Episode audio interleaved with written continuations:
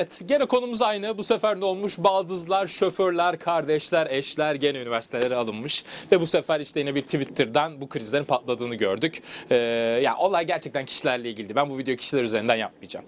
O sorun, sorun, sorun kişilerde değil hocam. Sorun sistemde. Sistemi çözmediği sürece kimi kişiler bu sistemi sömürürler elbette ki.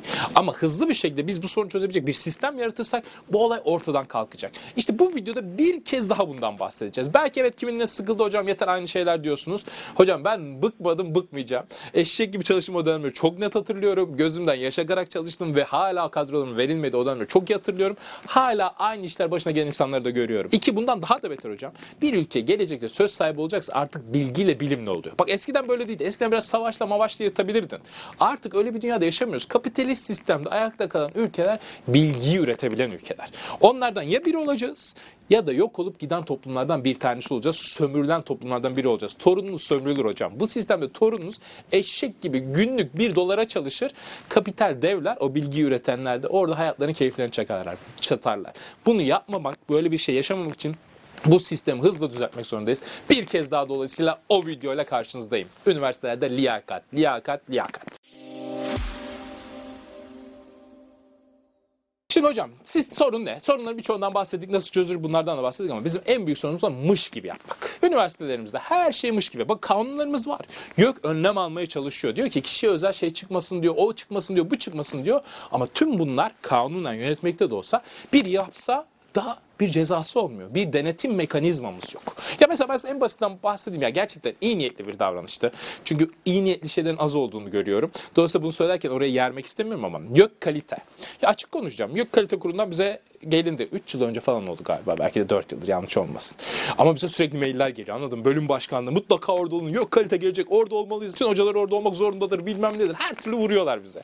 Yani orada olunması gereken çok önemli toplantı olduğunu anladık. Harika. Geldi iki tane hocamız. Yok kaliteden oturduk. Ya yemin ediyorum bütün olay şu konuşmayla geçti ya bak.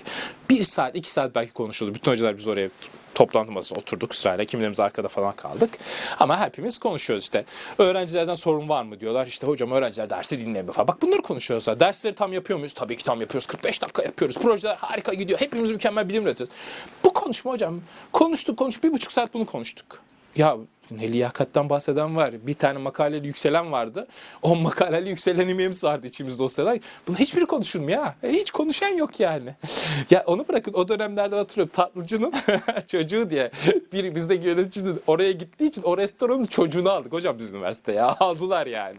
hocam bunlar hiç konuşulmuyor. Sanki hiç yokmuş gibi. En son hocalar dedi ki dedi hocam başka söz, söz, söz söyleyecek olan var mı dedi. Kaldırdım eli. Dedim liyakat liyakat liyakat. Çık, çarptım kapıyı çıktım. Tabii böyle bir cesaretim yok. Ama şunu dedim abi elimi kaldırdım kimse konuşmayınca. Gerçekten bunu hava olsun diye söylemiyorum ya. Gerçekten aklım almıyor. Bir buçuk saat en önemli konu konuşulmadı. Kaldırdım elimi. Sayın hocam dedim. Bütün bunlar çok güzel ama bir de liyakat sorunu var dedim. Yani projeleri soruyorsunuz, SSCI'yi soruyorsunuz ama niye yapsın ki buradaki insanlar bunu? Bir yerden bir yere yükselmenin neden SSCI ya da proje değil ki. Birilerini tanımak. Bu sorun çözülmediği sürece diğer bütün sorunlar ikincil. Ve hiç unutmuyorum orada bir hanımefendi hocamız vardı. Yüzünü böyle Üzüldü gerçekten üzüldü. Benim bir, bir kafaya falan saldı. Yanında da erkek bir hocamız vardı. O da böyle üzüldüler. Deftere evet not aldılar. Çok haklısınız dediler. Sonra el sıkıştı gittiler. Şimdi hocam yok kalite oraya mış gibi geldi. Biz orada mış gibi olay anlattık. Hepimiz mış gibi yaparak bir şey yapmış gibi oradan ayrıldık.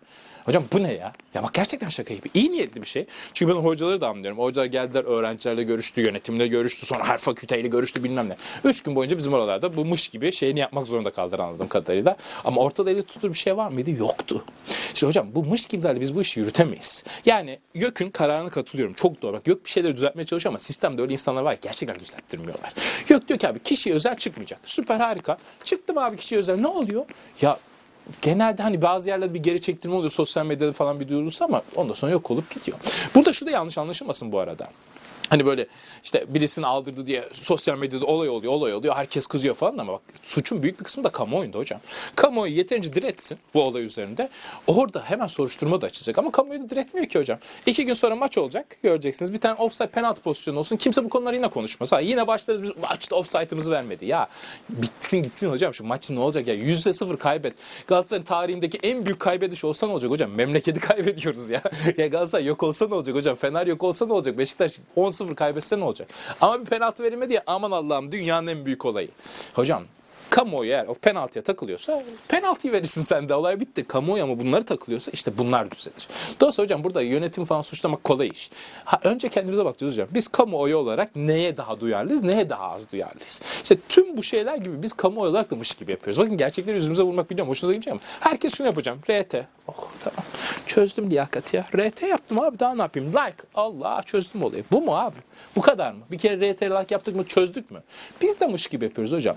Tüm memleket olarak hepimiz mış gibi bir şey yapıyoruz. Ama bakın şunu unutmayın. Bizim çocuklarımız torunumuz mış gibi yapma hakkına sahip olamaz. Yani bir elitmiş gibi bir zenginmiş gibi bir hayat süremeyecekler. Sömürülecekler. Bilgi bilim üretemezsen sömürülecekler hocam. Eşek gibi bir doları çalışır.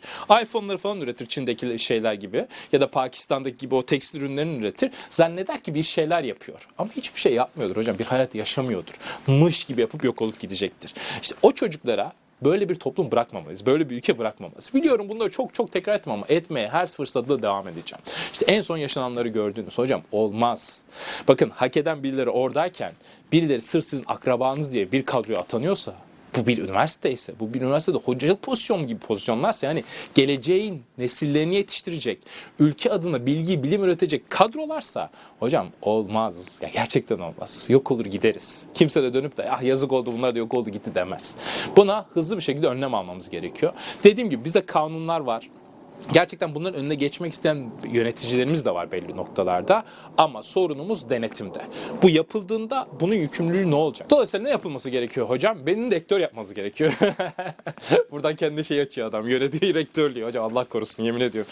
Rektör bak gerçekten buradan şimdi dışarıdan kolay ama ya rektör olmak istemezsiniz bu memlekette. Ya saçma sapan projesiyle gelen saçma sapan isteği hocam. Benim abidik gubidik bir idari görevim vardı. 45 TL'lik ders ücreti için 3 sayfa dilekçe yazanlar gördüm. Bak 45 TL. Yemin ediyorum 50 TL vereyim sussun yani o dilekçesini okuduğunuza değmez. Şöyle çok çalışıyoruz böyle çok çalışıyoruz diye yazmış. Bir şey çalıştığı da yok zaten de. Yazıyor hocam rektör kim bilir nelerle uğraş hakikaten belli yerlerde. Dolayısıyla yani bu sistem rektör falan da olunmaz bu şekilde.